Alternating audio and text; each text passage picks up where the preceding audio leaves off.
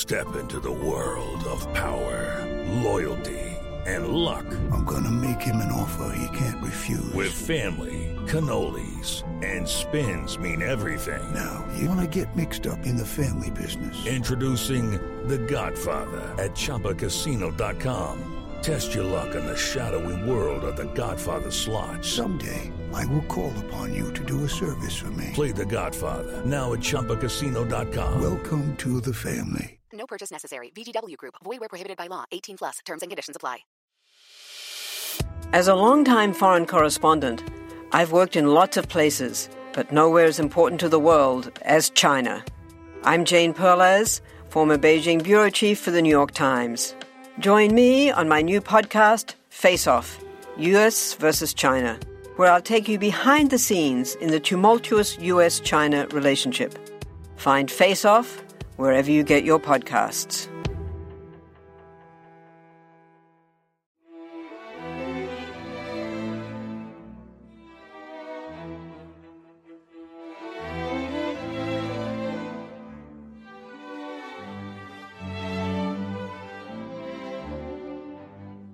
Welcome to Pax Britannica, the Scottish Revolution interview series.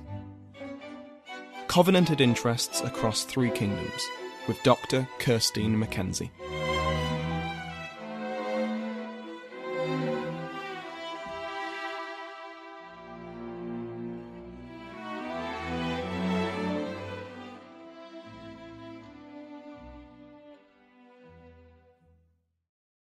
Welcome to the Pax Britannica Scottish Revolution interview series. Today I'm joined by Dr. Kirsteen Mackenzie, historian of early modern British and Irish history. In 2017, Dr. Mackenzie published her monograph, The Solemn League and Covenant of the Three Kingdoms and the Cromwellian Union, 1643 to 1663, based on her doctoral thesis. More details can be found in the show notes, as well as on the website, paxbritannica.info. Dr. Mackenzie, thank you so much for joining me today. No problem. Thank you for having me. So, your monograph, The Solemn League and Covenant of the Three Kingdoms and the Cromwellian Union, 1643 to 1663, was published in 2018. And now, I wonder if you could explain how the book came about. What was your process behind it? Well, the book emerged from a PhD thesis in 2008 and subsequently evolved over a period of 10 years. Um, involved extensive research um, in archives across England, Scotland, and Ireland. Um, mainly because obviously it, it, it uh, focuses on Presbyterian church government and the covenanted interest in the 1640s and the 1650s on a three kingdoms basis. In 2001, when I started my PhD, I looked at religion in the 1650s more broadly. And there were two under researched groups at the time, which were Presbyterians and Catholics.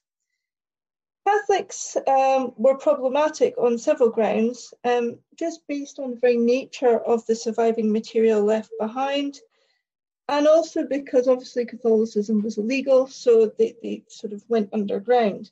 So I wasn't sure whether I would get access to source material, and secondly, what kind of source material I would have to work with. And of course, being a PhD student, that can be very, very daunting. Whereas in contrast, if you look at the Scottish Kirk, um, there are hundreds of Scottish church records in the National Archives of Scotland, and they're very, very accessible. And so the decision was made on that basis. In addition to that, um, when I explored um, the Covenanters and, and the sort of language they used and the historiography, um, I noticed that the term the Three Kingdoms was used an awful lot, particularly in the Solemn League Covenant. And I thought to myself, well, this must mean something. And although I'd done the Three Kingdoms, sort of a Three Kingdoms course on the Stuart era um, at the University of Aberdeen as an undergrad, I thought, well, this mention of the Three Kingdoms must mean something to the Covenanters specifically. So that's why I um, decided to investigate that particular angle.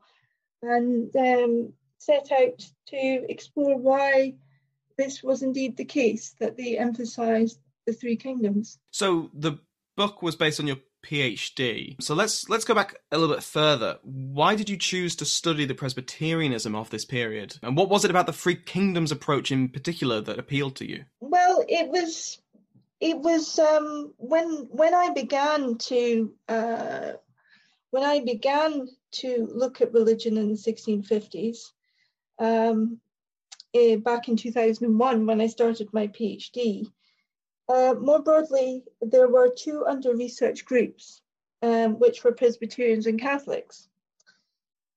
Catholics were problematic on several grounds um, by the very nature of the sort of um, lives that they lived. They often lived underground, they lived uh, out with the detection from the authorities, and also because of the Catholic archives, I was unsure whether I would get access to source material and what kind of source material I would have.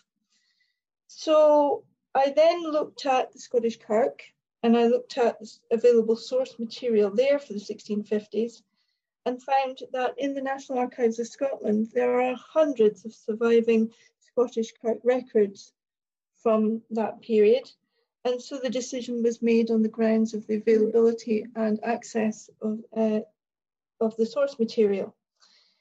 The Three Kingdoms approach um, came out of the fact that when I started doing my literature review and survey historiography, I noticed that the term Three Kingdoms was used in the Sovereign Covenant a number of times. And although I'd done a, a course on the Three Stuart Kingdoms as an undergrad at the University of Aberdeen, I realised that in particular context of the Covenanters, the use of the term Three Kingdoms uh, was integral to the to obviously what they were doing because they mentioned it multiple times in the Sovereign Covenant. So that was the basis under which I decided to explore this further and explore why uh, this idea of the three Stuart kingdoms was so important to them. Now, you've mentioned the term covenanted interest, and it's used throughout your book as well. Now, could you just explain what you mean by that term? Yes, um, covenanted interest um, is a term that I use to describe the adherents of the Solemn League and Covenant, but those in particular that advocated Presbyterian church government, whether they be ministers or whether they be lay members of those churches or supporters of the sort of Anglo uh, Scottish alliance more widely, um, which upheld this uh, perspective. Something that's become very apparent over the course of the interview series is how vibrant the scholarship has been over the last decade or so. Now, would you be able to briefly summarize where your book fits within this, this growing historiography? Yeah, so in particular, my monograph draws attention to the bonds and the support structures that existed between the Covenanted interest in England, Scotland, and Ireland throughout the 1640s and 1650s. And it examines the reaction of the Covenanted interest to the actions and policies of the Commonwealth and Protectorate from an integrated Three Kingdoms perspective drawing attention to the links, similarities, and differences uh, and in, in between all the three kingdoms. Um, regarding the wider historiography, um, nobody had been foolish enough uh, to attempt this before. Um, so I, I decided that I would. Um, but uh, where, it, where it fits in it is, is there are three different historiographical traditions and they all interlink. But as I say, I was one of the first to, to sort of bring it together. Um, so, with regards to English Presbyterianism, where my book fits into that historiographical tradition is that my book builds on the recent scholarship by Dr. Elliot Vernon and Professor Ted Vallance, who, who, who had already argued by that stage that English Presbyterians should be seen more in a positive light and that the Covenant had a significant place in English society in the 1640s and 1650s. Um, however, in contrast to Dr. Elliot Vernon and Professor Ted Vallance, what I did uh, in that tradition was to extend the analysis of Presbyterianism in England in those decades beyond London and look at the Presbyterian class system throughout the whole of England and, um, and drawing particular attention to the Presbyterians in Lancashire, Cheshire, and West Midlands. Because that in particular, those, th- those uh, Presbyterians have links with Scotland, have links with Ireland. So that was that was a, a different angle that I, I sought to take. Um, with regards to Scotland, um, there had been a lot of lot of literature on the Covenanters um, before I embarked on my PhD thesis, and when I was was was writing the book.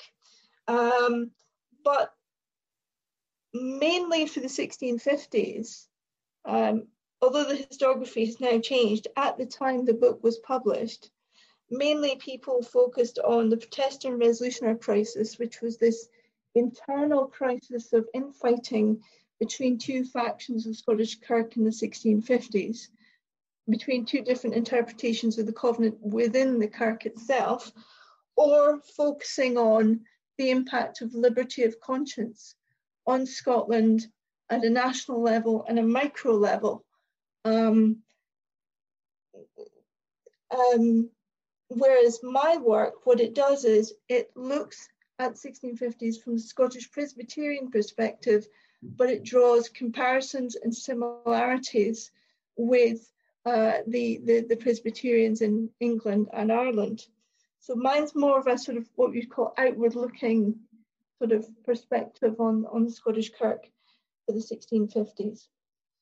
With regards to the uh, Ulster Presbyterian tradition, within Ulster itself, there is a very strong tradition of an awareness of the growth of Presbyterianism in the 1650s, but this hasn't really been acknowledged by historians more widely, I don't think, in a Three Kingdoms context. Um,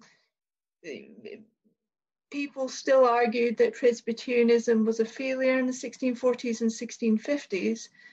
Ironically, um, it was Ulster that completely bucked this trend. Um, as we will, as we will see, the Ulster Presbyterian Church just takes off and it grows and it grows and it grows. Uh, and as I say, this is very well known at um, sort of a local level in Ulster, but not maybe quite so well known uh, by others out with um, Ulster itself. So basically, to sum up, my um, book took um, took um, the English Presbyterians, the uh, the Presbyterians in Ireland and Scottish Kirk, and sought to um, and sought to see the similarities and differences and the connections between all these groups. Um, and as I say, uh, because the three kingdoms meant something to them. Um, it, it, wasn't just some random phrase that they used. I, I, sort of thought that there must be something there. So that's where it fits in the historiography. Now, something that your book makes very clear is that the roots of Anglo Scottish Protestant collaboration, for lack of a better word, stretch much further back than the Solemn League and Covenant or the National Covenant before the reign of Charles I or, or even his father. Now, I wonder if you could expand on these roots. How far back are we talking? Well, it goes all the way back to the Scottish Reformation in the 1560s.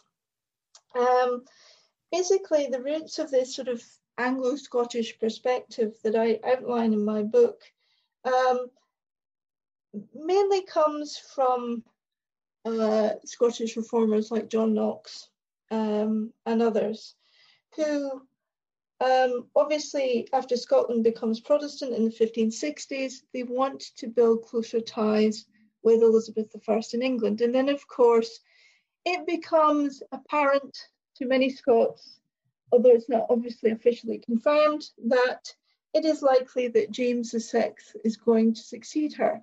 So there's this um, movement within uh, the Scottish Reformation at the time, between the 1560s and 1603, where they try and build closer ties with England. And the way that John Knox and his followers looked at it was was that this was part of providential destiny. God was making this happen because England and Scotland were destined to unite against the Catholic Antichrist. This was all part of God's plan. However, in England, although there was obviously an English Reformation, they had a different take on it. And their take on it was that, that England was God's chosen nation. It wasn't a British structure at all, it was just England. England was the chosen nation by God. And although this is all the way back in the sort of between the 1560s and the, the 1590s, what this points to is a, a problem that we, we end up having with the Anglo Scottish relationship when we get to 1640s and 1650s. This sort of um, this uh, this comes back um, uh, as a as a uh, uh, this comes back um, to to uh, to sort of haunt the uh, the, the the the the the the uh, Anglo-Scottish relationship. It's something that obviously was you know it's it's it's something that's going to creep back later on you've mentioned it a few times but i'm curious if you could expand a little bit more on your reasoning about why you consider the solemn league and covenant to be a three kingdoms document uh, and what ramifications did this three kingdoms approach actually have yes so um, i first and foremost um, consider the Solemn Covenant uh, drawn up in 1643 as a document that emphasizes federative union. And what that means is, is that under this union, Scotland and England have their own parliaments, laws, churches, but cooperate on mutual beneficial issues, such as the military or religious issues. So, for example, for religion, you have the Westminster Assembly, which is convened in London, and they put together an Anglo Scottish liturgy to be used in the new Presbyterian system in England, but also the Scottish Kirk. And it's drafted by both, uh, by, by both churches. But there's also a joint Anglo Scottish military effort whereby the Covenanters send an army into the north of England to assist the English Parliament. Yet at the same time, the, the Scots also um, send an army into Ulster also to assist the English parliamentary war effort. Um, so it's very, very much a, a, Three Kingdoms document. And of course, with Ulster, on top of that, uh, with the English Parliament's blessing, because you have to remember that Ireland is by law a colony of England uh, at that time. Um, so the Scots just couldn't go in there um, as, as, as, as they would wish. But they are, with the English Parliament's blessing for a few years, um, Scottish ministers are very welcome to come into Ulster and preach the gospel uh, in Ireland. So it is very, very much a Three Kingdoms document that takes in uh, England, Scotland, and Ireland, albeit that Ireland is treated as a colony. Um, it, it does encompass all three kingdoms.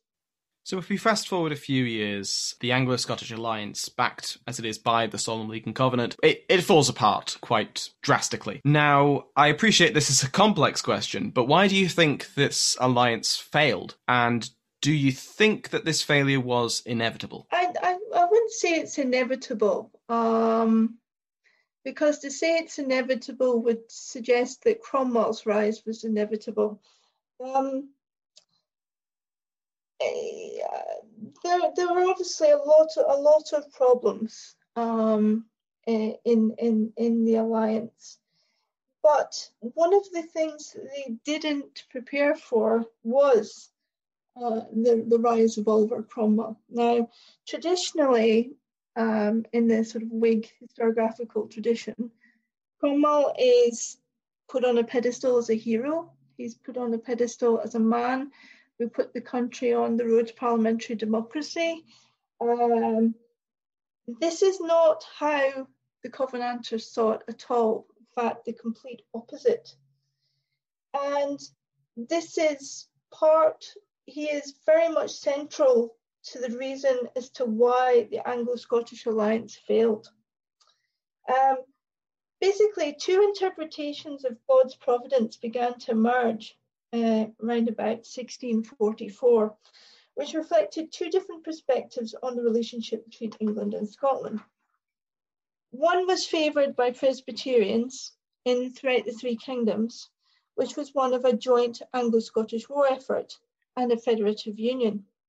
The other was a more, let's say, Cromwell-centric form of providence, where he and later the New Model Army, which of course was founded in 1645, were central to England's destiny and was an Anglo-centric form of union throughout the three kingdoms. So again, this goes back to what we were saying earlier about the two different interpretations of uh, providence. You know, England stands alone. England is God's chosen nation, and Cromwell represents that ideal because, in, his view of providence and in the very sort of Anglo-centric interpretation of providence, he is God's chosen one. He is the instrument of God that that brings about um, brings about the victory at Marston Moor. Whereas with the Presbyterians, throughout the three kingdoms, it is very much a joint Anglo-Scottish war effort. And they believe in a balanced federative union. Now, that's something to keep in mind for later on. Um, so these two interpretations uh, emerged uh, and clashed um, with the aftermath of the Battle of Marston Moor. As I say, Cromwell saw the victories primarily his as a result of the actions of his cavalry, with the Scots playing a supporting part in his opinion. For Cromwell, Marston Moor was an English victory. However, for the Covenanted interest, Marston Moor was the result of a joint Anglo-Scottish effort and was victory for the three kingdoms. It is fair to say that uh, by the Battle of Naseby in June 1645, the more Anglo-centric interpretation was accepted in England, with even an English Presbyterian, Edward Bowles, talking about English providential destiny over a joint Anglo-Scottish one.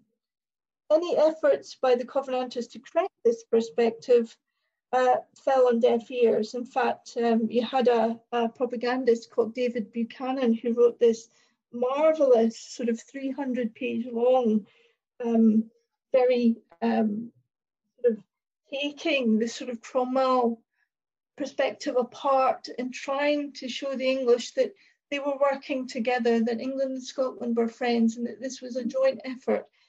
Unfortunately for him, it falls on deaf ears, and there's another couple of pamphlets that come back that argue with it.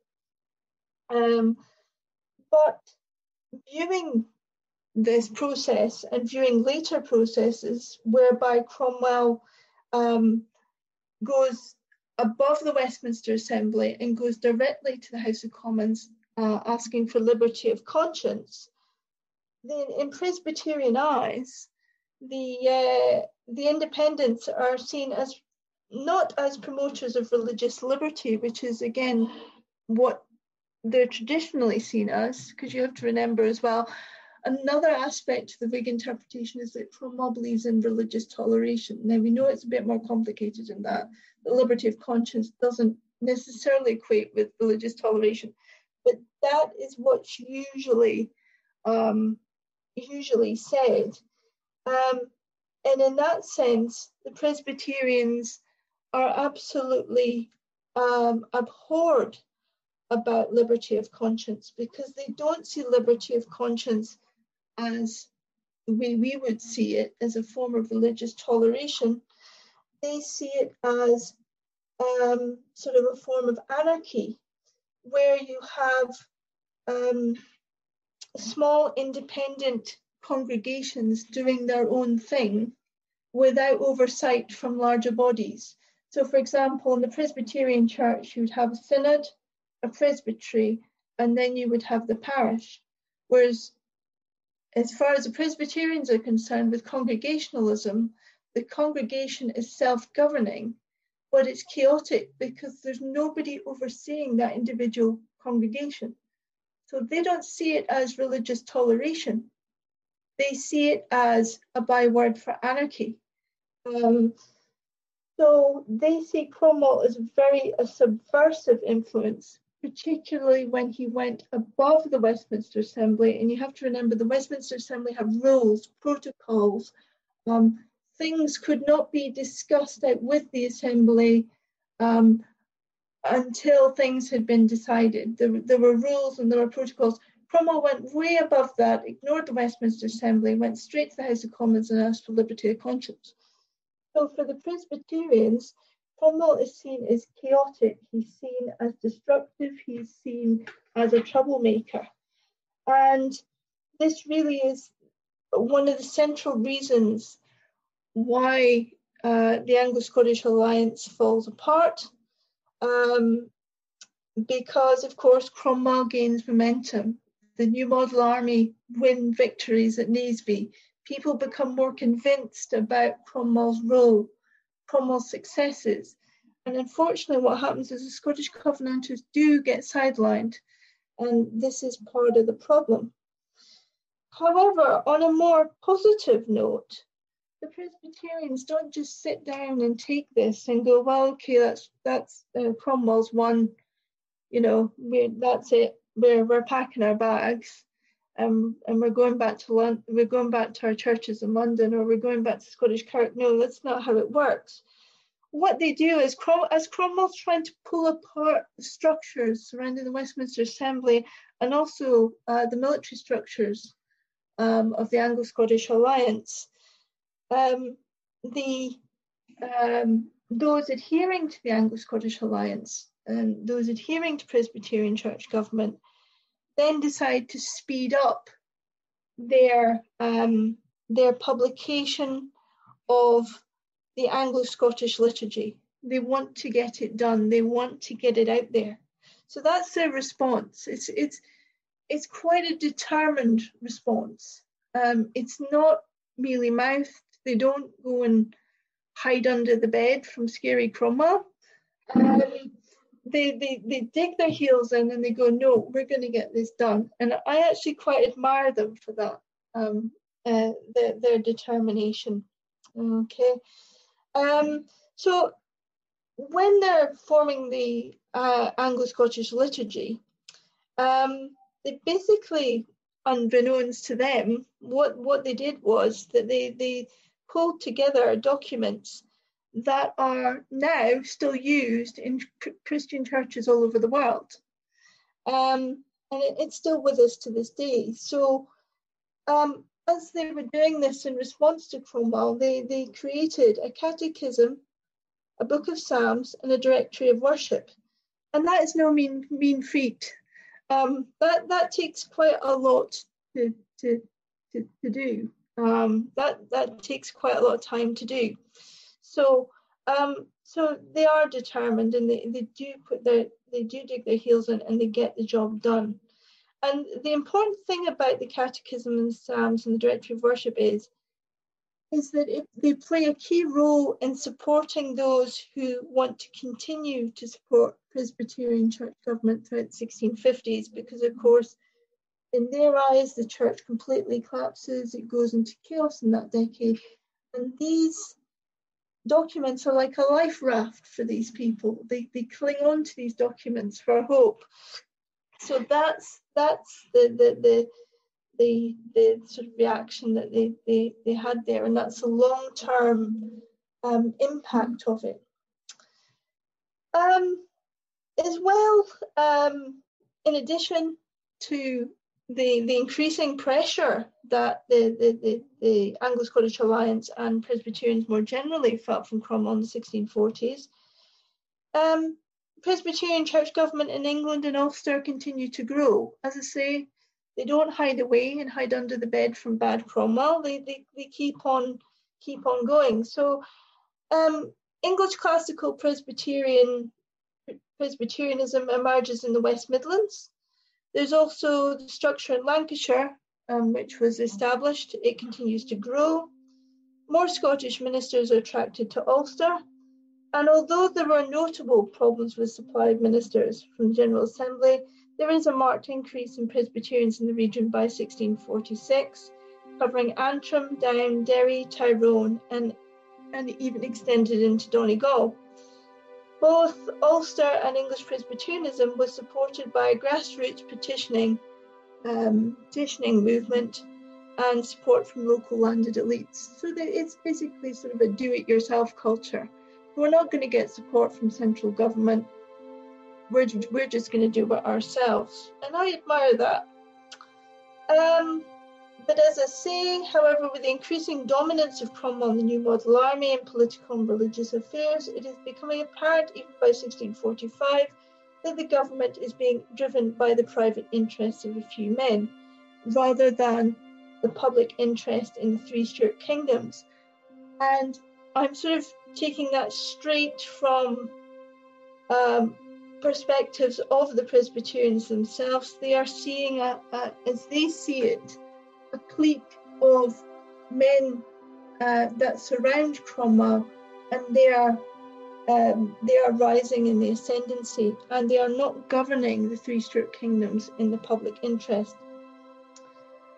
Um, the independents are seen as people with little respect for authority. They're seen as self-governing cliques, um, and as I say, the religious congregations are seen as uh, as the name independent would suggest, completely independent and devoid of any oversight or control. So, therefore, they're symbols of danger, chaos, and subversion. With lucky landslots, you can get lucky just about anywhere. Dearly beloved, we are gathered here today to. Has anyone seen the bride and groom? Sorry, sorry, we're here. We were getting lucky in the limo and we lost track of time. No, Lucky Land Casino, with cash prizes that add up quicker than a guest registry. In that case, I pronounce you lucky. Play for free at LuckyLandSlots.com. Daily bonuses are waiting. No purchase necessary. Void where prohibited by law. 18 plus. Terms and conditions apply. See website for details. Hi, I'm Matt Albers, host of the Pirate History Podcast. The men and women of the golden age of piracy are some of the most infamous and often misunderstood characters in all of human history. You know their names. Captain Morgan, Anne Bonny, Henry Avery, Mary Read, Captain Kidd, Blackbeard. But do you know their stories, their real stories? Every week over on the Pirate History Podcast, we explore the real lives of these pirates. We examine what made these pirates sail the high seas in search of plunder and adventure and revenge. The real stories are a lot more complex and a lot more interesting than the stories most of us have been told.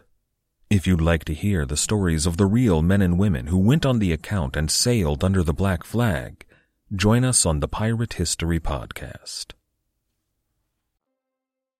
So far, we've mostly focused on the Presbyterians and the English parliamentarians, but of course, the monarchy is a third party, a counterweight. So I'm curious, what role did the king and the institution of the monarchy, the crown, what role did they play in this dance almost between the parliamentarians and the Presbyterians? I'm thinking specifically in the aftermath of of the regicide. Yeah, well, the, monarchy played an important role to the Covenanted interest because it symbolized the natural order in society. The king was at the top, of course. Then you have the nobles, and you have the church, and then you have everybody else. So there's this sort of, um, sort of, I, suppose, a pyramid, if you like, that symbolized uh, the natural order in society, and that's how it had been for centuries.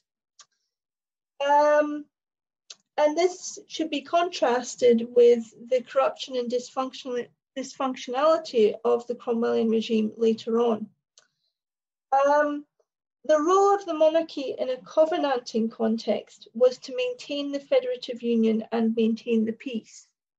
Um, so that's how the Covenanters saw the role of the monarch. It was to maintain the Solemn League and Covenant and its federative union, but also maintain the peace. Um, but there's a key problem here because, of course, Charles I saw, it completely differently. So he saw himself as the creator and arbiter of the law, whereas the Covenanters saw him as the overseer of the law. So there's this, this dispute about the role of the monarchy between uh, the Covenanters and um, the monarchy, which is something which reverberates down uh, when we when we get past the regicide and, and we, we get on to uh, we get on to Charles II. The execution of the king in January 1649 triggered a period of accommodation between the Royalists and the Presbyterians. Um, previous historiography is focused on the love plot of 1651 based in London, but notes um, that I uncovered um, of an interrogation of a Mr. Thomas Cook revealed fears of a Presbyterian royalist insurrection planned across England and most notably the north of England. The English Commonwealth was well aware of the correspondence between the Scottish and English Presbyterians, but also feared insurrections in Ulster, where there was sympathy for the new monarch. Not only did the regime bolster its military presence in the north of England at this time, but also uh, but also bolstered security on the Isle of Man, which I thought was really quite interesting. The Isle of Man is a, you know, a small piece of land, but the fact that they've sent an entire garrison of soldiers over to the Isle of Man after the king's execution just shows you what on tenterhooks the the uh, new English Republic is, um, with with this central uh, Presbyterian Royalist alliance. The state paper Mercurius Politicus makes a strong attempt to divide the English Presbyterians from Scottish Presbyterians through propaganda. So, what um, what the editor of Mercurius Politicus tries to do is that he tries to play them off one against the other, the English Presbyterians and Scottish Presbyterians, um, via the newspapers to try and, and, and divide um, the Covenanted interest. Um, the English Commonwealth is terrified because you have to remember that after they executed Charles I, effectively the English Commonwealth is a pariah state. Nobody wants anything to do with it because what they have done is absolutely abhorrent. I mean, of course, later on, further down the line, we have the French Revolution. So for us today, when we think about the execution of a monarch, we think, oh, well, you know, that's what happens with revolutions. But no, this was the first time that this had actually happened, that a people of a country, in this case England, albeit a small number of people, uh, Cromwell and his friends, decide to execute the king this, this sends shockwaves throughout Europe. So effectively, after committing that act, the English Republic is a pariah state. But it also has this problem because Scotland, immediately upon hearing the execution of Charles I, declares Charles I's son, Charles II, King of Britain, Ireland, and France. Now, note the fact that they call him King of Britain and Ireland, that is going to send them on a collision course with the new English Republic. So that's the background to that. So basically, the, the English Republic is paranoid and terrified of a Royalist Presbyterian alliance because they know they have the potential to seriously endanger the existence of this new English Republic. So this is why um, they are um, investigating Presbyterian plots. This is why um, they are putting garrisons on the Isle of Man between Ulster and Scotland.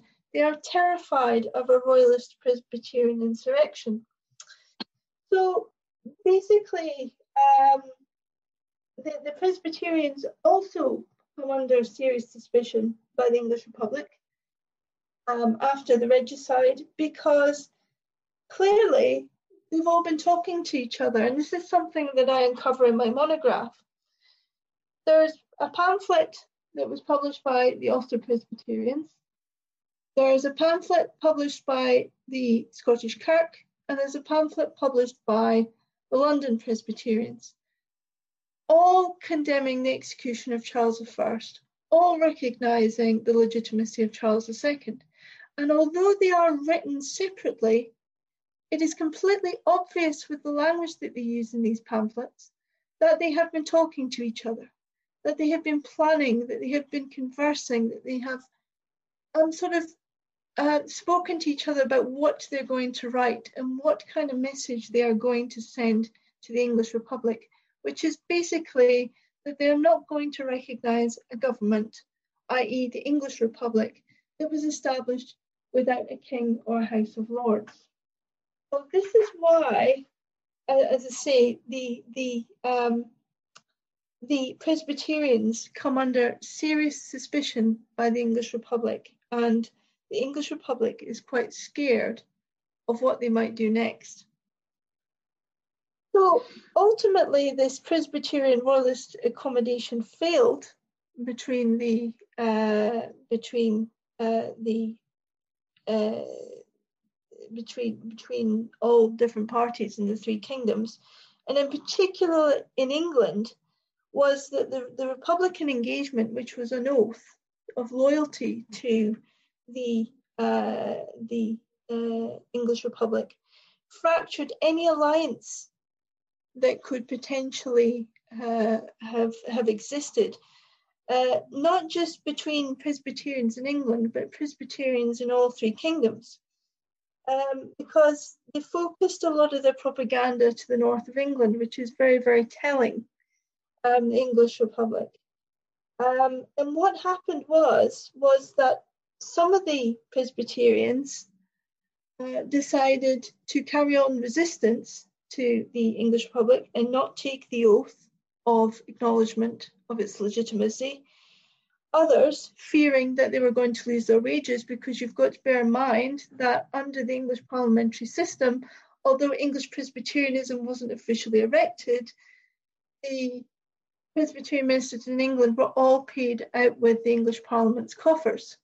So a lot of them realizing that if they didn't take this oath of loyalty, that they would lose their wages. So, faced with that, a split begins between the English Presbyterians, particularly north of England, which then impacts on Scottish Presbyterians' ability to build alliances with them in order to topple the English Republic. So it's it's all very very cleverly done. Um, but if you think the uh, English Republic is out of the woods with regards to a Presbyterian royalist accommodation, you would be wrong. It just moves further north. And um, in 1652, there is an emergence of a rebellion in the Scottish Highlands known as Glencairn's Rising. And again, this takes place um, when the English Commonwealth is least expecting it. Um, and it's fearing this rebellion in the Highlands. Now, this mainly consisted of royalists, and on this occasion, the royalists are driving this accommodation with the Presbyterians. They're the ones in the driving seat this time. Um, so the English Commonwealth again is on tender hooks, waiting for another accommodation between royalists and Presbyterians in Scotland, but this fails. Um, mainly because the Presbyterian ministers complained that in Glencairn's declaration in support of the king and the rising, there was very little mention of the Solemn Covenant. So, as far as they were concerned, uh, they couldn't support the rebellion. So, um, so in reality, um, the Commonwealth's fears of a Presbyterian Royalist alliance were lar- largely unfounded. Um, in England, again, a lot of the royalists in England were very, very cynical about English Presbyterians. They didn't trust them. Um, in England, the, the Presbyterians, as I say, were funded by the English Parliament, so that automatically made them untrustworthy to secret societies such as the Sealed Knot, which emerged in the 1650s. And um, and the, sort of royalists, English royalists that occupied the sealed knot um, were the sort that didn't like the Solemn Covenant. um, didn't like the Solemn League and Covenant at all. So, unsurprisingly, they didn't invite um, Presbyterians to join them. Um, however, and I'm sorry if I've gone through all of this, but it is very, very important to understand why this Presbyterian royalist accommodation didn't work. Because effectively, because they both couldn't agree um, to stand up to the English Republic, the monarchy wasn't restored until 1660. If they had managed to actually agree on something and they'd managed to, to, to, to give it their all and not fall out with each other, um, potentially they probably would have had the potential to topple the regime. Um, but um, luckily for the, the English Republic, um, the Royalists and the Presbyterians don't really get on. The English Republic could create splits um, between the English Presbyterians and Scottish Presbyterians, and and, and quite easily, and so therefore um, the accommodation didn't work, and the uh, the the monarchy wasn't restored until 1660 that's absolutely one of the more interesting what ifs of this period if they had managed to get on. I'm curious, would you be able to expand a bit more on how people in who were part of the covenanted interest, how they viewed Cromwell? Because I'm I'm presuming that this differed depending on where in the three kingdoms the covenanted interest was. Yeah. Um absolutely. Um to, to, begin with, unsurprisingly, of course, with the regicide, um, the the English Commonwealth and of course Cromwell's role in, in the regicide is it's seen as a highly unnatural act. Because um, of course as I've said before nobody had murdered the king before and it was seen as a violent and murderous affair and as say it sent shockwaves around Europe Indeed, uh, the overturning of long held traditions of governance and law by military force were seen as the dictates of private individuals. And this was seen across um, all Presbyterians, whether they be English, whether they be from Ulster, or whether they be um, in Scotland. This is this comes from the pamphlets that they all individually wrote but were coordinated. Um, so, in that sense, there's unity. They're against the regicide of Charles I, saying it is a violent and murderous affair. But at the same time, as well, they also are unified on the fact that Cromwell has overturned unlawfully long held tradition of governance uh, by military force, and it's the whole trial and execution and the role of the military is seen as the diktats of private individuals. It's certainly not in the public interest. Um, so the Covenanted in, across the three kingdoms openly declare their loyalty to Charles I uh, and his successor, Charles II, and they openly declare that Charles II um, is King of Britain, Ireland, and France and of course thereby sort of snubbing the existence of the English Republic, which puts them on a collision course. Um, so, so the, the, the Charles I is executed in 1649. Of course, the Royalists are not happy with this. In fact, majority of people in Britain and Ireland are not happy with this. But the first problem that, that the English Republic have for their own survival is Ireland. Um, there is uh, uh, again a threat of a mainly royalist presence in Ireland, which could um, take in support from from other parts of Europe, um, like a sort of sort of invasion force, if you like, that would go from Ireland in into Britain to overturn the Republic. And so Cromwell was dispatched to Ireland fairly quickly, and he reached there in September 1649. Um, as your listeners are probably aware, um, the name Cromwell is um, not very popular in Ireland, let's say. Um, you know, I would uh, advise caution if you ever want to get into discussion about Cromwell over there. It is a very, um, it, it is a very, uh, it is a very, it can be a very, very difficult subject for very, very good reasons. Um, Cromwell was less than nice to the Irish, let's just put it that way. Um, he, in fact, he was downright awful. Okay, but uh, the, the, the, but um, the Presbyterians also saw Cromwell as awful um, in, in, in, and his actions in Ireland. Um, they actually saw Cromwell as an instrument of Satan, and he was used to test the faith of the Presbyterians. Now, bear in mind, it's to do with them. It's test the faith of the Presbyterians. What he's doing to the Irish in Ireland is neither here nor there. Um, uh, in, in, in Patrick Adair's diary, it's all about Cromwell being an instrument of Satan coming over to test the faith of the Presbyterians.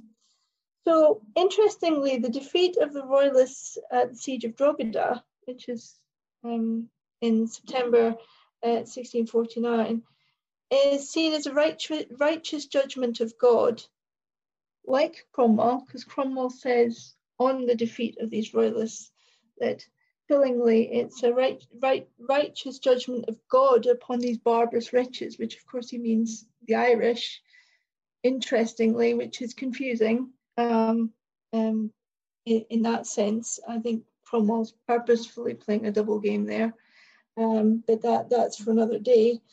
Um, so, in Adair's view, the defeat of the royalists Drogheda um, was seen as a righteous judgment of God by unjust hands. So, although the defeat of the royalists is seen as a righteous judgment of God, it is done by unjust hands. And of course, the unjust hands are Oliver Cromwell. So, he's not popular with them either. Um, and more broadly speaking, when Patrick Adair does talk about Cromwell, he does again see that Cromwell is not bound by law and order in his actions. He's very chaotic when he comes into Ireland. Comes with lightning speed and it's it, chaos has landed. Um, so again, this goes back to the Presbyterian views of the 1640s of Cromwell being subversive, being um, an instrument of chaos, subversion, and danger. And Adair carries on this um, perspective when he gets to when Cromwell gets to Ireland. Um, the Ulster Presbyterian ministers continually refuse to take the Republican engagement, which of course is the oath which they have to testify that they will recognise the English Republic. But the Ulster Presbyterians say no, because they're loyal to the monarchy. So they go, no, we're not taking it. Um, and they and they confess to the face of the then um, commanding officer in Ireland that the true government of the kingdoms lies in a monarchy, a House of Lords, and a properly constituted House of Commons. That's important. Properly constituted governments. They often they clearly see the English Republic as dysfunctional. They see it as corrupt. They see it as not being proper governance um, above and beyond the, the, the execution. After being summoned by the Commonwealth authorities several times between 1652 and 1653, the Ulster Presbyterians continually refused to take the engagement. And the only thing that lets them off the hook is the fact that in April 1653, Cromwell dissolves the Rump Parliament. So, in effect, after the dissolution of the Rump Parliament, uh, the need to take the Republican engagement disappears with it. So the Ulster Presbyterians don't take it at all um, uh, by default. So that's basically the, the sort of Ulster Presbyterian take on Cromwell in Ireland. After Cromwell was finished with Ireland, he then turned his attention to Scotland because that was the next threat to the fledgling English Republic. So Cromwell was dispatched to the Scottish border in July 1650. The Kirk had already declared the king's execution as unnatural, but as he was making his way towards the border. The Scottish Kirk thought they would just helpfully remind him that the king's execution was unnatural and continued to recognise Charles II as the rightful heir. And they continued to state that a federative union between England and Scotland was the best way to run the country, basically. So, what they're basically saying is we still recognise the Stuart monarchy, we still recognise a federative union, and we still think the execution was really, really bad and it was awful. So basically, as Cromwell's approaching the border, Scottish Kirk is saying, You can't intimidate us, we're not changing our position, and this is what we still think. So the Kirk declare when Cromwell crosses the border, when he officially crosses the border, the Kirk then sent him another message, another letter, saying that the Cromwellian invasion is illegal and that Scotland has a natural right to self-defence. The Kirk argues against Cromwell's view of justifying the invasion. Now, Cromwell Uh, justified his invasion in the sense that he said he was coming as a friend, as a liberator, because poor Scotland was being oppressed by the Scottish Kirk. And so the Scottish people needed to be liberated by the Scottish Kirk. But the Scottish Kirk replies Scotland is already free as an independent country and does not need to be liberated by the English. Even after the defeat of the Royalists and the Presbyterians at the Battle of Worcester in September 1651, the Kirk as a whole continued to declare against the invasion and occupation of Scotland as a breach of covenant. Because, of course, as Cromwell invades Scotland and begins to occupy it, effectively he's drawing Scotland into the English Republic. So the federative union between England and Scotland begins to dissolve and this is what they're trying to resist. Um, so they, they declare that the invasion is illegal. They declare that uh, that they still believe in federative union.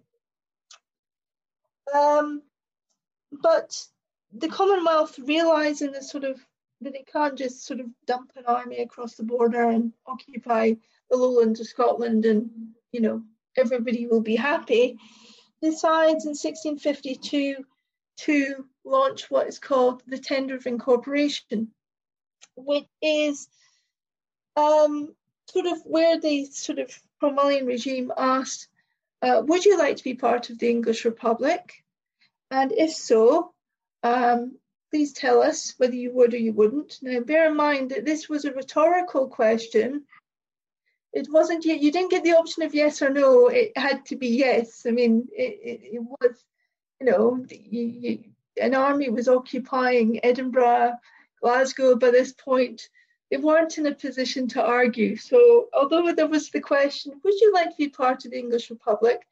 The, the sort of majority of boroughs and shires of Ass Scotland said yes. There were a few brave um, boroughs and shires that did dissent, and, and one of them was Glasgow. And they, they said that they uh, requested that the Protestant religion remain unaltered. And what they mean by that is that they're rejecting liberty of conscience, because you've got to bear in mind that when Cromwell's soldiers are coming across the border, they're carrying with them this belief that they need to promote liberty of conscience. So when Glasgow refuses the tender, and one of the reasons why they refuse it is because they are quite happy with the Scottish Kirk as it stands, and they say that they want the Protestant religion to remain unaltered um, as established by the Kirk. So they reject liberty of conscience. Of course, they are in the end forced to change their dissent from the tender to an assent. Unfortunately, in their case, it involved a, an accidental fire which burnt down the third of Glasgow. Um, and uh, they needed funds to rebuild the town, so they, they had to uh, assent to the tender. Um, uh, eventually, um, and Edinburgh, for example, also dissented but then changed their mind because the Cromwellians put soldiers outside the building where the decision was being made. So if somebody put soldiers outside your house how would you feel? So of course the answer was yes. Um, so so yes, all the all the dissenting ones, which were few and far between, um, were eventually overturned, and the the tender incorporation was carried. And what that meant was was that Scotland was officially incorporated into the English Republic. Scotland as a separate sort of nation, kingdom, entity was gone. Um, it, it, was part of the, the English Republic. Um, but you, the, the, the English Commonwealth knew it was on shaky ground. It knew it was on thin ice. So what it had to do was seek out individuals that would work with the regime. So it handpicked uh, various individuals, and one of them was Patrick Gillespie, and he gets promoted to being principal of Glasgow University. But Glasgow University don't get any say about it. The English Commonwealth just go, right, there's your new principal, whether you like it or not. And Robert Baillie, who is the the in Glasgow University Times absolutely furious. He says we've never had anything like this. Traditionally, the University of Glasgow makes its own mind up who its principal is going to be, and in conjunction with the, the, the town and the wider community, never have we had a government coming in saying that is your principal.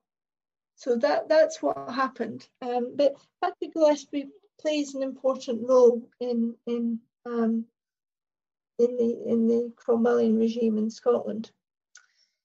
In England, um, in England, uh, of course, uh, in England, uh, Cromwell is still seen as uh, obviously a problem because he's still promoting liberty of conscience, and he's and the English Republic itself is now promoting liberty of conscience. And although the Westminster Assembly by 1652 is uh, very much dominated by independents, um, it is obvious that um, by 1652, the Westminster Assembly itself is no longer performing Presbyterian ordinations. In fact, if you look at the book from 1648 to 1652, you'll find that the number of Presbyterian ordinations gradually decrease, which shows the sort of rising of the independence, independency, and liberty of conscience. Um, and, and what what was interesting about this was I found a, in in the Bodleian Library in Oxford, I found a certificate by a, a, an English classicist written in 1652. And what it suggested to me was was that the London classes had basically um, had very, very little to do with the Westminster Assembly. When you looked at his particular ordination, it was signed by his London classis and London Provincial Assembly. It wasn't signed by the Westminster Assembly.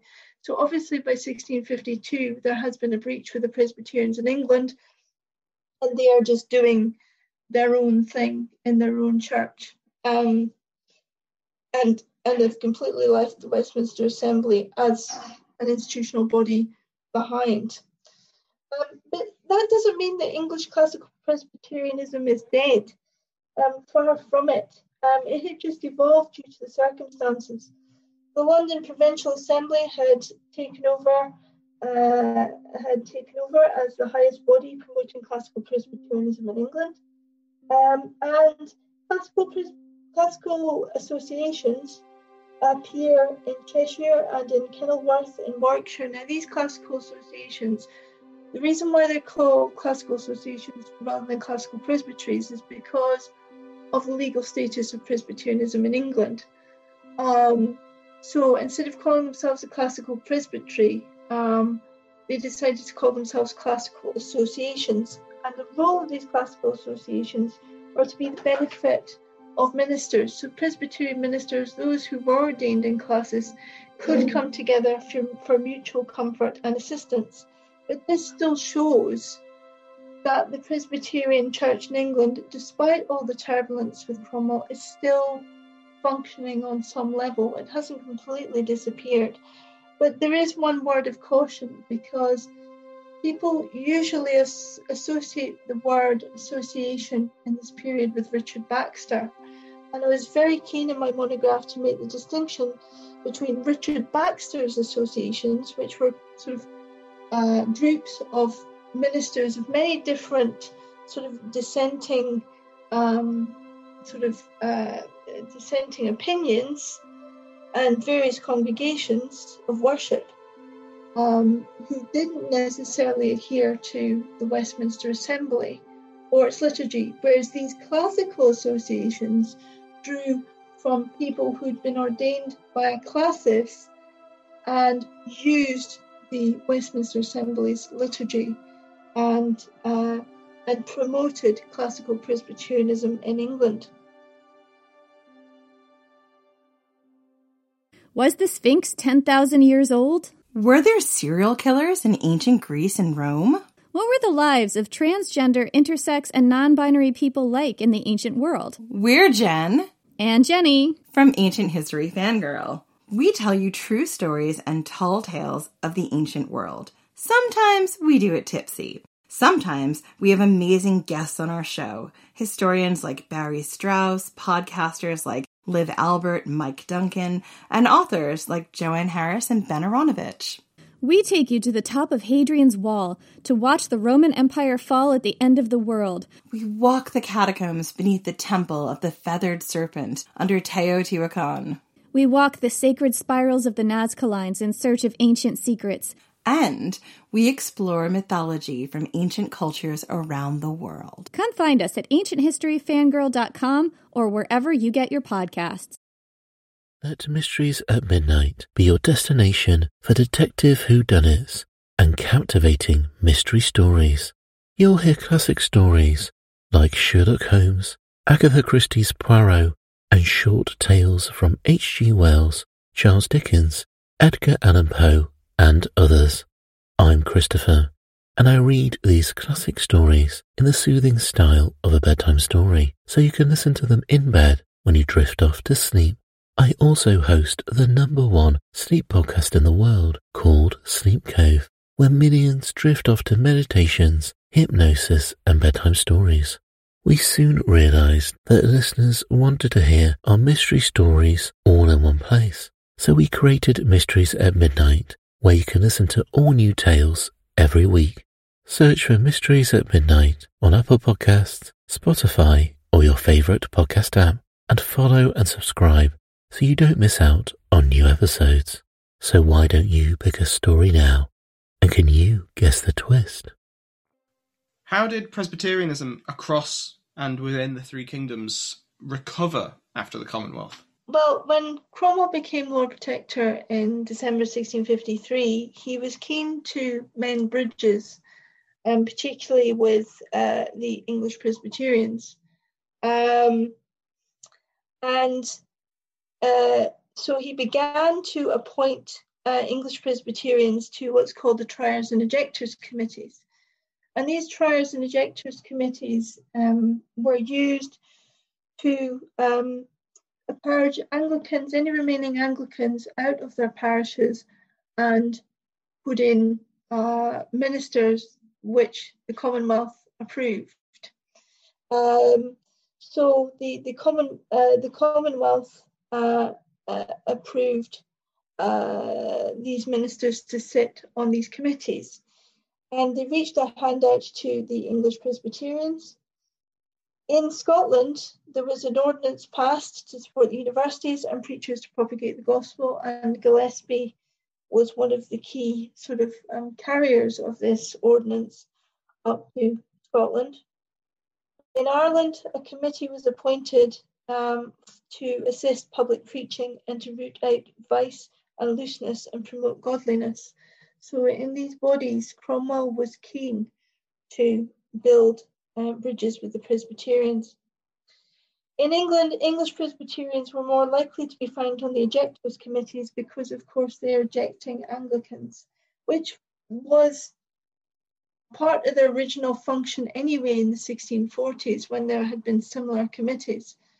The, the Presbyterians were initially going to be appointed to these ejector committees to root out Anglicanism. So it was a job that English Presbyterians were used to.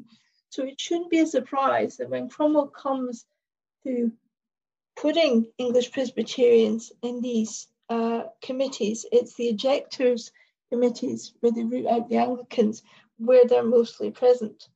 So um, I managed to work out based on um, the sort of evidence we have of the classes system in England, and bear in mind the evidence we have of the classes system in England isn't, uh, we don't necessarily have the full picture. Um, but the best that I could um, do on the evidence that we have is that on the 17 out of the 38 ejectors committees had active classical Presbyterians on them. And as I say, although it is difficult to ascertain the numbers due to the lack of the classes records, we do know that appointments were made behind closed doors. So they would receive a letter from the, the, the, the protectorate saying, would you like to be nominated to this committee? Um, Henry Newcome, a classical Presbyterian in Cheshire, gets his letter and he's surprised because nobody's spoken to him, nobody's approached him and said, would you, you know, Cromwell's thinking of appointing you to this committee he, he, he's surprised by this. And this would suggest that appointments were made upon the suggestions of Cromwell's commanding people in that local area who they could trust, um, who they think they could trust. So it's all done via central government to the representatives in local government, and then they approach this individual. And although being surprised, Henry Newcome accepts the invitation, but then admits in his diary that later on, looking back, he recalls it as vanity. Now, bear in mind, he wrote his diary after the Restoration, so there may be some um, some adjustment there to maybe what to what actually happened. But that's what he says. Firstly, it's a surprise, and then when he takes the appointment, he sees it as nothing but vanity. Um, but Despite these appointments to the Triers and Ejectors committees, the English Presbyterians are still not happy with the Cromwellian Protectorate, and they're still very highly critical of the regime, fearing that toleration or liberty of conscience and the need for the promotion of the profession of the clergy. Because what has happened with this, uh, with liberty of conscience, is, is this belief that any man can stand up and preach the word of God, which sounds like a lovely egalitarian uh, thing to believe in. And most people nowadays go, well, you know, that that's fair enough. But that's not what it actually meant. What it meant was that shoemakers without any formal theological training or soldiers who had no uh, training who couldn't even read the Bible, some would just stand up and say, I have a hotline to God, and this is what he says. Um, some of Cromwell's soldiers in Scotland, for example, used to burst into church services, uh, pull the minister at the pulpit, stand in it, and take over the church service without warning. Um, it, it, it, it, it, it is, in effect, quite chaotic when we talk about lay preaching. It's not, you know, it's not. Um, it's, it's maybe not as fluffy or as nice as it, it may appear to be. Um, so the English Presbyterians are, are, highly critical of this, and they argue that they need to argue for the continuation of professional clergy, people who are trained in theology, people who are trained to give sermons properly, people who are trained to do it as a profession. So they, they, they are quite um, honest about all the uneducated people as they see it, um, taking it upon themselves to preach the word of God. Um, and they fear that the office of minister is in danger of destruction, that, that, that, that, that the, uh, that the office itself will break down and the whole church will go into chaos. Um, indeed, um, across the border, uh, Scottish ministers, particularly the resolutioners in the resolutioner and protester dispute, carry the same message forward in Scotland, encouraging people to seek out and root out those that promote liberty of conscience and uphold the standards of the Anglo Scottish liturgy. So, again, this is where the Anglo Scottish liturgy comes in. It, it's like a life raft, it's like a, a signpost, it's something to cling on to into what they see as very chaotic uh, religious times. And so they, they promote the use of the directory of worship. Um, but the Kirk itself had another fight on its hands, um, above and beyond just liberty of conscience and even its own protester and resolutionary dispute, although this is a particular aspect of it, is the figure of Patrick Gillespie. And he's a protester, but he's a protester with a difference. He's a protester that hates other protesters. He's a, he's a protester that hates resolutioners. He's a man very much standing on his own with a clique in Glasgow. So much so that even the fellow protester Archibald Johnston of Warriston, who was obviously one of the authors of the National Covenant and was very much into uh, the, the Anglo Scottish Alliance and was one of the key figures in the Anglo Scottish Alliance, he is worried about Gillespie and his clique taking over the Scottish Kirk. And what Patrick Gillespie does is he comes back from London after um, um, sucking up to Cromwell big time. He comes he comes back up with an ordinance, which is the ordinance that I talked about earlier, which means that uh, that the uh, English government could make ministerial appointments in the Scottish Kirk. Uh, for anybody who knows anything about the history of the Scottish Kirk, the Scottish Kirk is very, very independent. Even within Scotland, it's its own entity. Even the Scottish state didn't get involved in appointments in, in that sense. It was its own self governing body. So for Cromwell to turn round and try and make appointments within the Scottish Kirk is a big, big no no to these people. Now, from Cromwell's perspective, he's not seeing England and Scotland, he's seeing Greater England he's saying, well, oh, well, the triers and ejectors is wor- working well in England, so why don't we have a similar system in Scotland?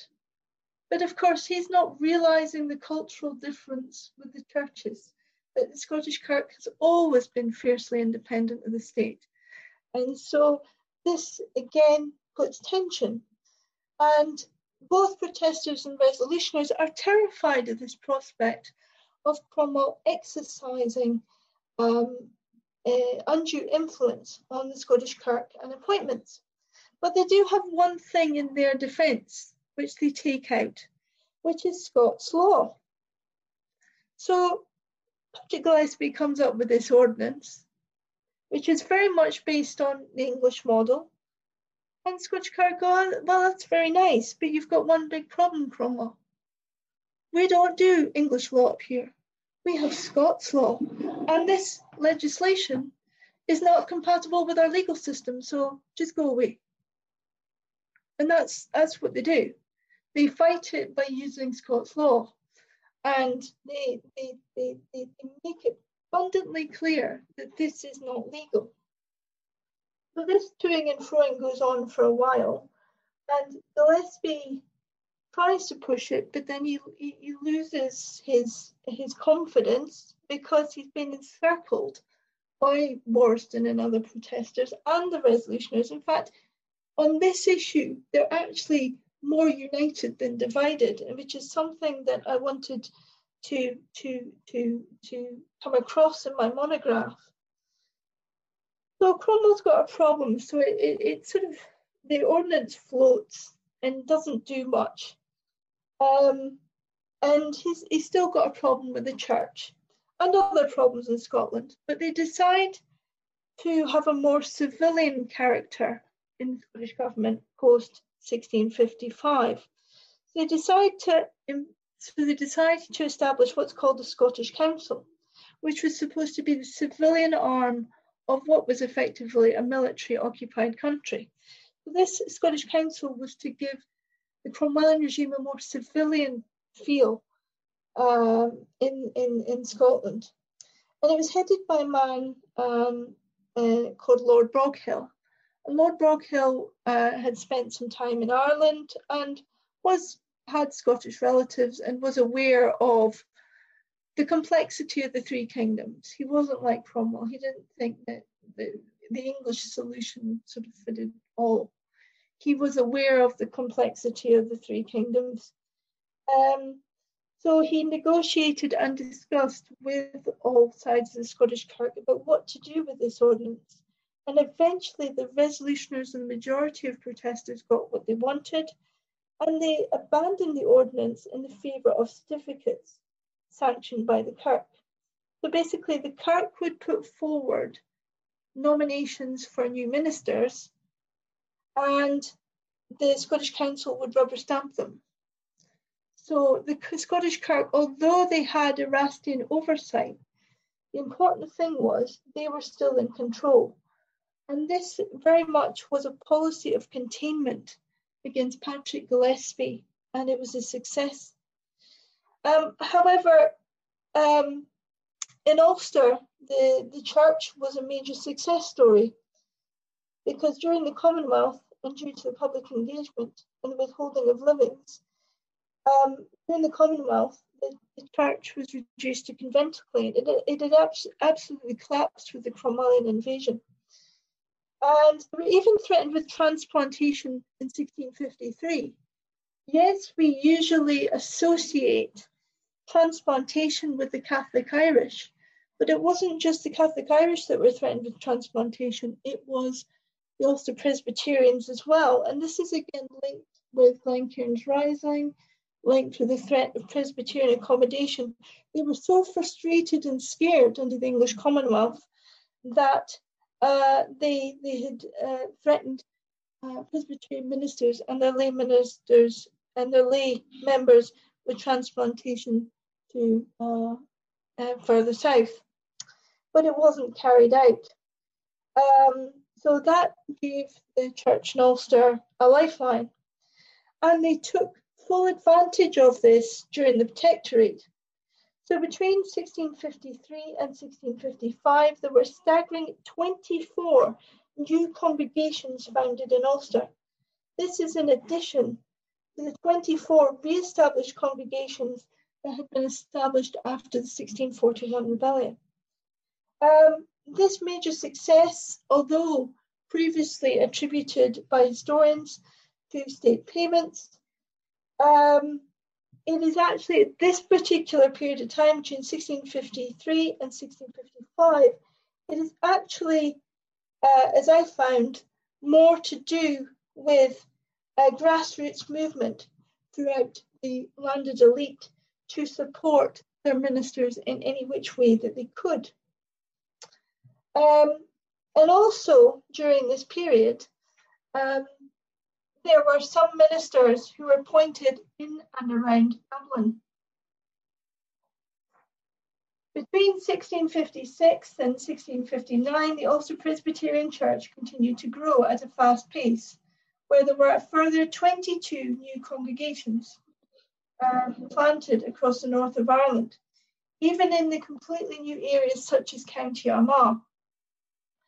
Indeed, Scottish immigration uh, replantation continued to support was continued to be supported by landed elites and were key factors. But there was another key factor this time, and this is when state payments come in. During 1656 to 1659, Henry Cromwell takes over, He who is the son of Oliver Cromwell. He takes over the running of Ireland, and he, like his father, is trying to build bridges with uh, Presbyterians in Ulster. So he offers them state salaries.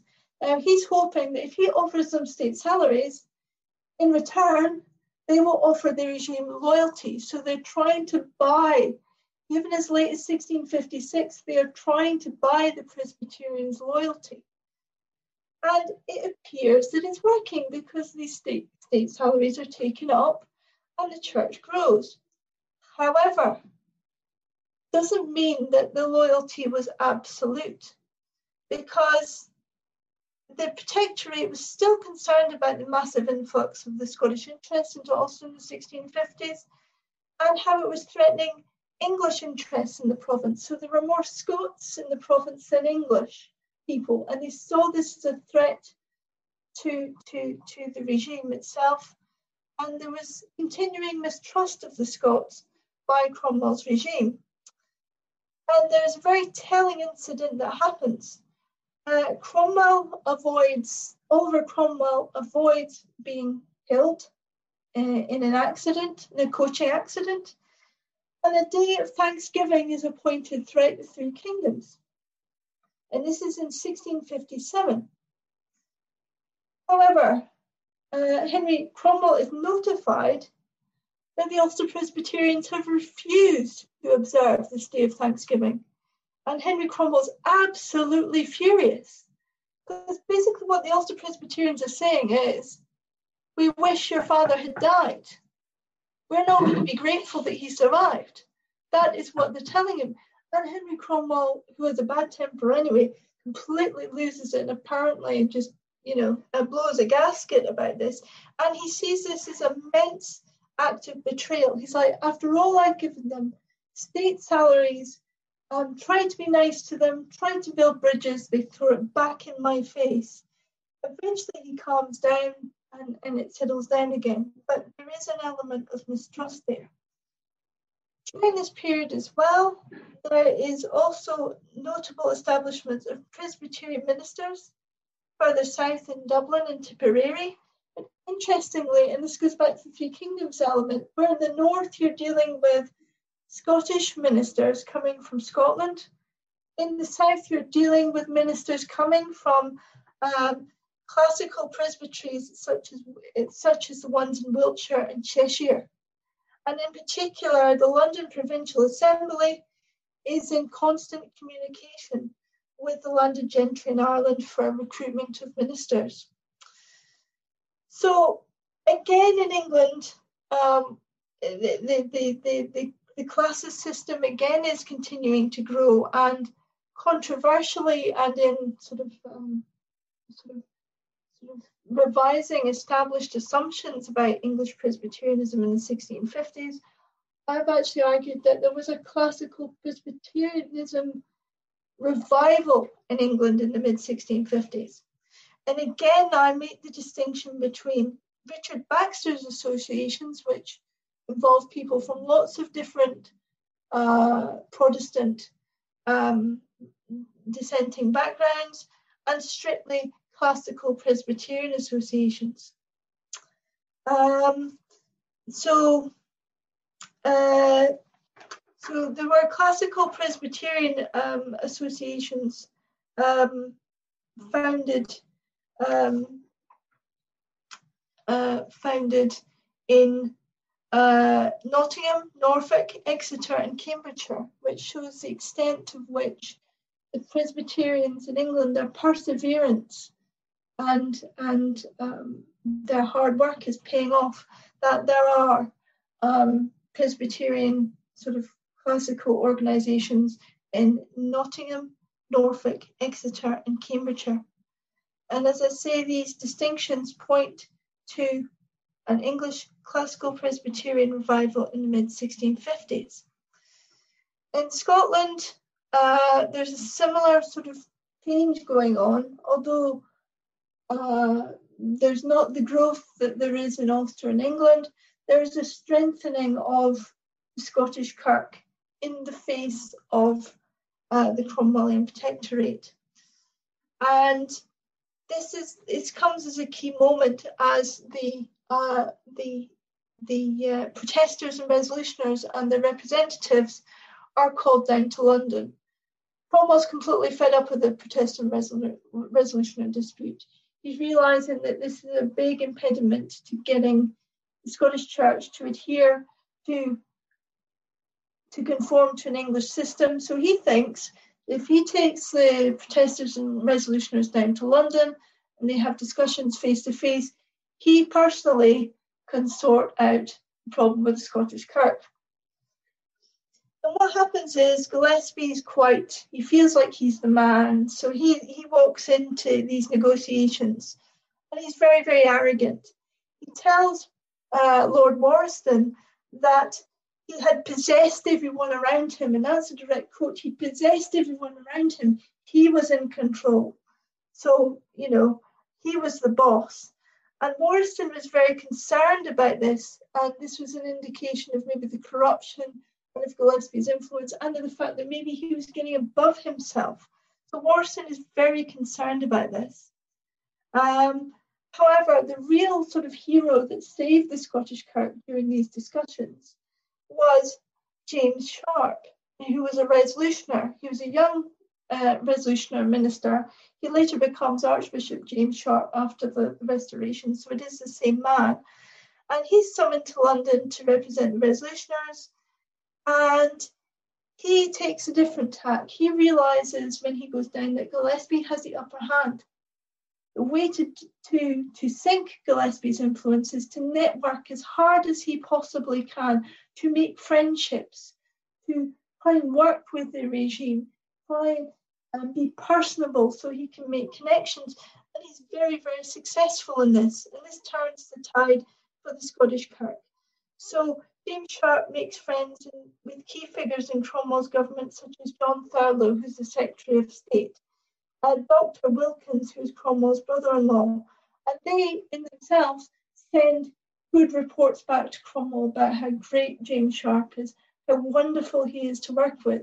Uh, in contrast, Gillespie's gone into these meetings thinking he's the man, he's uh, he's very arrogant, he's obviously um, he's very pluffed up by his position, and he does come across as very arrogant uh, and very rude to Oliver Cromwell. So the, the tide begins to turn against Gillespie um, and and the protesters more generally. Um, so uh, that that it, that's what starts to happen. And to nail that down even further, and this is where the covenanted interest again comes in in the Anglo-Scottish alliance. It hasn't the connections and the context haven't completely disappeared in the 1650s because one of the key elements of the support structure that James Sharp has in London is the fact that he is friends with all these London Presbyterians and they are supporting him from the back. They're saying, go and speak to Thurloe. Because Thomas Manton, for example, London Presbyterian, he's known Thurloe for a couple of years. He says, go and speak to him. Um, so they tell him who to talk to. They tell him to, to network with. So the Anglo-Scottish alliance plays a key role in providing support for James Sharp to protect the Scottish Kirk um, from being overwhelmed um, by Gillespie and by Cromwell's, Cromwell's plans. And effectively, Cromwell is eventually persuaded to abandon Gillespie and the plans for to, to for the ordinance, and they stick with the current situation with certificates. So Oliver Cromwell dies in September 1658, and the monarchy is restored in 1660. Now, that period itself would cover an entire podcast, so I'm not going to go uh, into all the different changes of government there. Um, but uh, despite all the overturnings of government and the changes of government that happened in this period, and there were many, Presbyterianism continued to uh, assert itself, and in particular in Ulster, it continued to grow. In fact, it was so busy in Ulster, and there were so many congregations that in 1659 they founded a synod in Ballymena in, in 1659. And the synod is the structure right at the top. So you have a synod, a presbytery, and then you have a congregation. The fact that the Ulster Presbyterian Church is founding a synod in Ballymena means they have enough congregations to call together a synod, which is quite a, an achievement if you think about where they were in 1652 with conventicling with the church collapsed. Likewise, English classes continue to promote um, promote uh, the, the Presbyterian church structure and under Richard Cromwell in particular, key Presbyterian church books such as the Jus Divinum were published in 1658. Um, the Kirk continues to ignore official days of Thanksgiving by the English government still, so they're still resisting it despite Richard Cromwell um, inheriting the government. But Richard Cromwell, interestingly enough, is quite amenable to the Presbyterian system. In fact, under him, there is a discussion about establishing Presbyterian church government again throughout the three kingdoms, and on the grounds of the Solemn Covenant that it provides a good solution. Uh, and the Anglo Scottish liturgy in this period is, is repeatedly published by the English press. However, with the fall of Richard Cromwell and the re-emergence of the English Republican government, hopes were dashed. And um, and interestingly, uh, unfortunately, in this period, Patrick Gillespie again is pushed to the front because, of course, he was pushed to the front by the English Republic back in uh, 1653 so he again gets handpicked when English republicanism government comes back. Um, but curiously, um, the English Republic managed to persuade Archibald Johnston of Warriston to take an appointment uh, to the council uh, in London. Uh, now, this was an appointment that Warriston later regretted, but I think we have to explain why Warriston decided to take this appointment because it is very, very curious. Throughout the 1650s, he's, he's been resisting Cromwell as much as he can. And then when the English gov- when the English Republic in uh, 1659 offer him this position, he takes it. Why? Well, um, as he admits in his diary, when Cromwell dies in September 1658, he sees this as a sign of God's providence, a sign that uh, God is favoring the covenanted interest again because the instrument that is preventing the covenanted revolution from succeeding has been removed. And that instrument that has been removed is Oliver Cromwell. That impediment Oliver Cromwell is dead, he's gone. So Warriston sees this as a sign that perhaps the covenanting interest is going to be in favour again. So that explains the odd behaviour from Warriston. He actually goes down to London thinking he can persuade the English Republican government to rethink the church system. But of course, as well, you have obviously during Richard Cromwell's time, he was more open to it. So whether that also fed into Warriston's decision to accept this uh, this this position um, I don't know, but I suspect that it might have done. So that's the, the context for his strange acceptance of this role. But as you'll read in his diary, um, uh, when he goes down, as he tries to persuade these English Republicans to enact the Solemn Covenant, he's quite swiftly rebutted. And he's told that the agreement to the people by the Levellers is far more relevant to England um, and by extension Ireland and Scotland as well, um, than the Solemn Covenant. So he's quickly rebuffed, and as I say, he regrets accepting the appointment in London. Um, but one of the key reasons why he was there was that he wanted also to keep an eye on Gillespie. And Sharp was there as well, keeping an eye on Gillespie as well, and keeping him suppressed. So both of them managed to encircle Gillespie and, and keep him suppressed from um, pulling this ordinance back up to Scotland and, and, and, and reigniting it. Um, as the Restoration approached, um, the Presbyterians were filled with hope and excitement because the king was coming back. So they thought that if the king is coming back, that means um, that means that we could maybe have a covenanted uh, Three Kingdoms again. So they were quite excited. Even Warriston was quite excited, which is quite ironic considering what was going to happen to him later on. He was even quite excited about it, and then realised, "Oh, I'm not, um, I'm not in the good books uh, with the king." But they were all generally quite excited. Um, but this hope for a covenanted three kingdoms ultimately ends in disappointment because in Ireland, only a minority of uh, ministers um, support a covenanted monarch. They try and rally support, but a lot of the ministers are going towards the Anglican Church. So this whole idea um, uh, falls apart. Um, for English and English Presbyterian and Scottish Presbyterian um, ministers, they actually put together a de- delegation. Um, they were separate, but there is clearly collusion between the two of, of Sharp and his English counterpart with, before they go over to Breda to speak to, to, to uh, Charles II. And they have these discussions.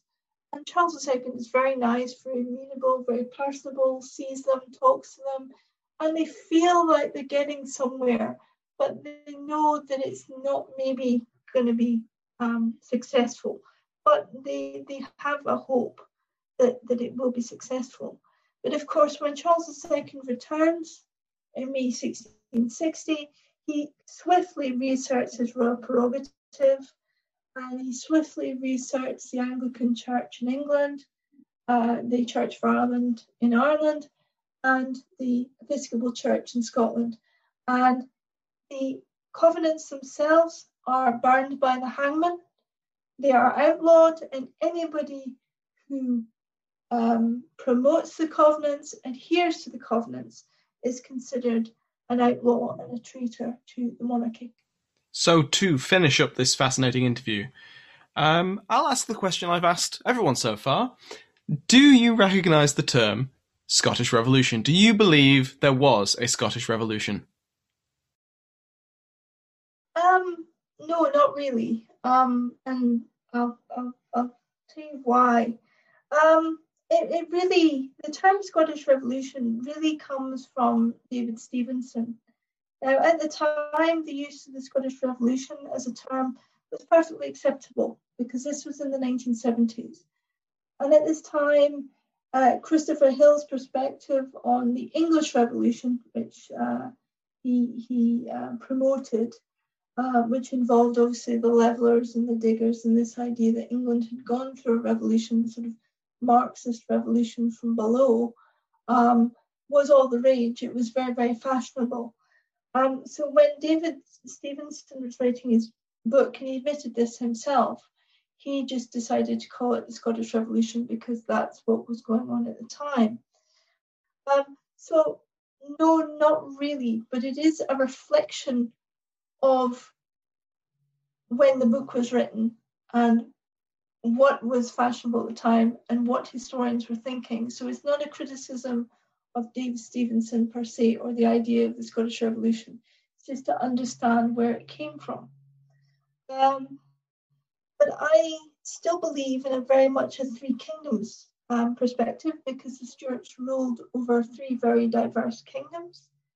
And although um, at the moment historians have somewhat retreated back into national histories of Scotland, Ireland, and England during this period, I still believe that regardless, I think many historians in this period will still see um, the, the 17th century as a century of three Stuart kingdoms rather than just as uh, separate entities of Scotland, England, and Ireland. Dr. Kirsteen Mackenzie, thank you so much for your time today. Thank you for having me.